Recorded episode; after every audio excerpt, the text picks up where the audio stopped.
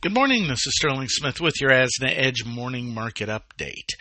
And we're seeing a calmer grain market this morning as uh, the dollar is still pushing higher, but grain prices uh, thus far today are holding up reasonably well. March corn at four sixty-two and three quarters, currently down a penny.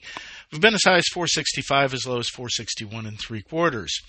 May at four seventy-six and a quarter is down three quarters, three quarters of a cent, with a high at four seventy-eight and a half. December new crop at four ninety-eight and a quarter is unchanged.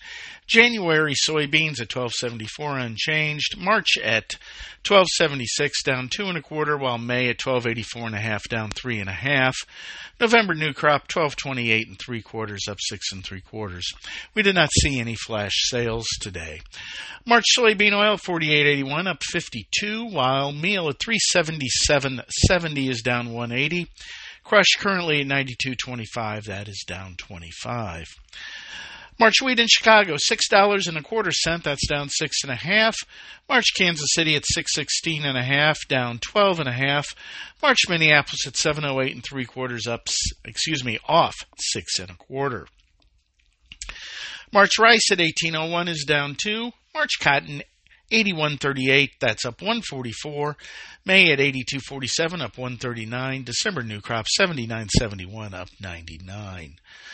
The cattle market this morning is a little bit lower. February's at one seventy-one eighty, that's down thirteen, while March feeders at two twenty-six seventy-five, currently up thirty. Hogs faring a little bit better. We're at sixty-five seventy-seven, that's up thirty-eight. January milk at fifteen forty-nine is up eight. March orange juice at three twenty-six eighty is up four and a quarter. Crude oil seventy-two seventy-five, up two dollars and thirty-six cents a barrel. Did trade as low as sixty-nine twenty-eight. Uh, that trade below seventy dollars attracted some bargain hunters and I think some short covering from the last couple of sessions. Along with that, uh, there was a bombing in Iran that has uh, created uh, some nervousness in the market. February diesel at two sixty-one eighty-one, up uh, nine and a quarter cents a gallon. Unleaded two fifteen sixty-five, up six and a quarter cents a gallon. Natural gas at uh, two. Where are we at here? We're at two sixty-seven. That is up eleven on the day.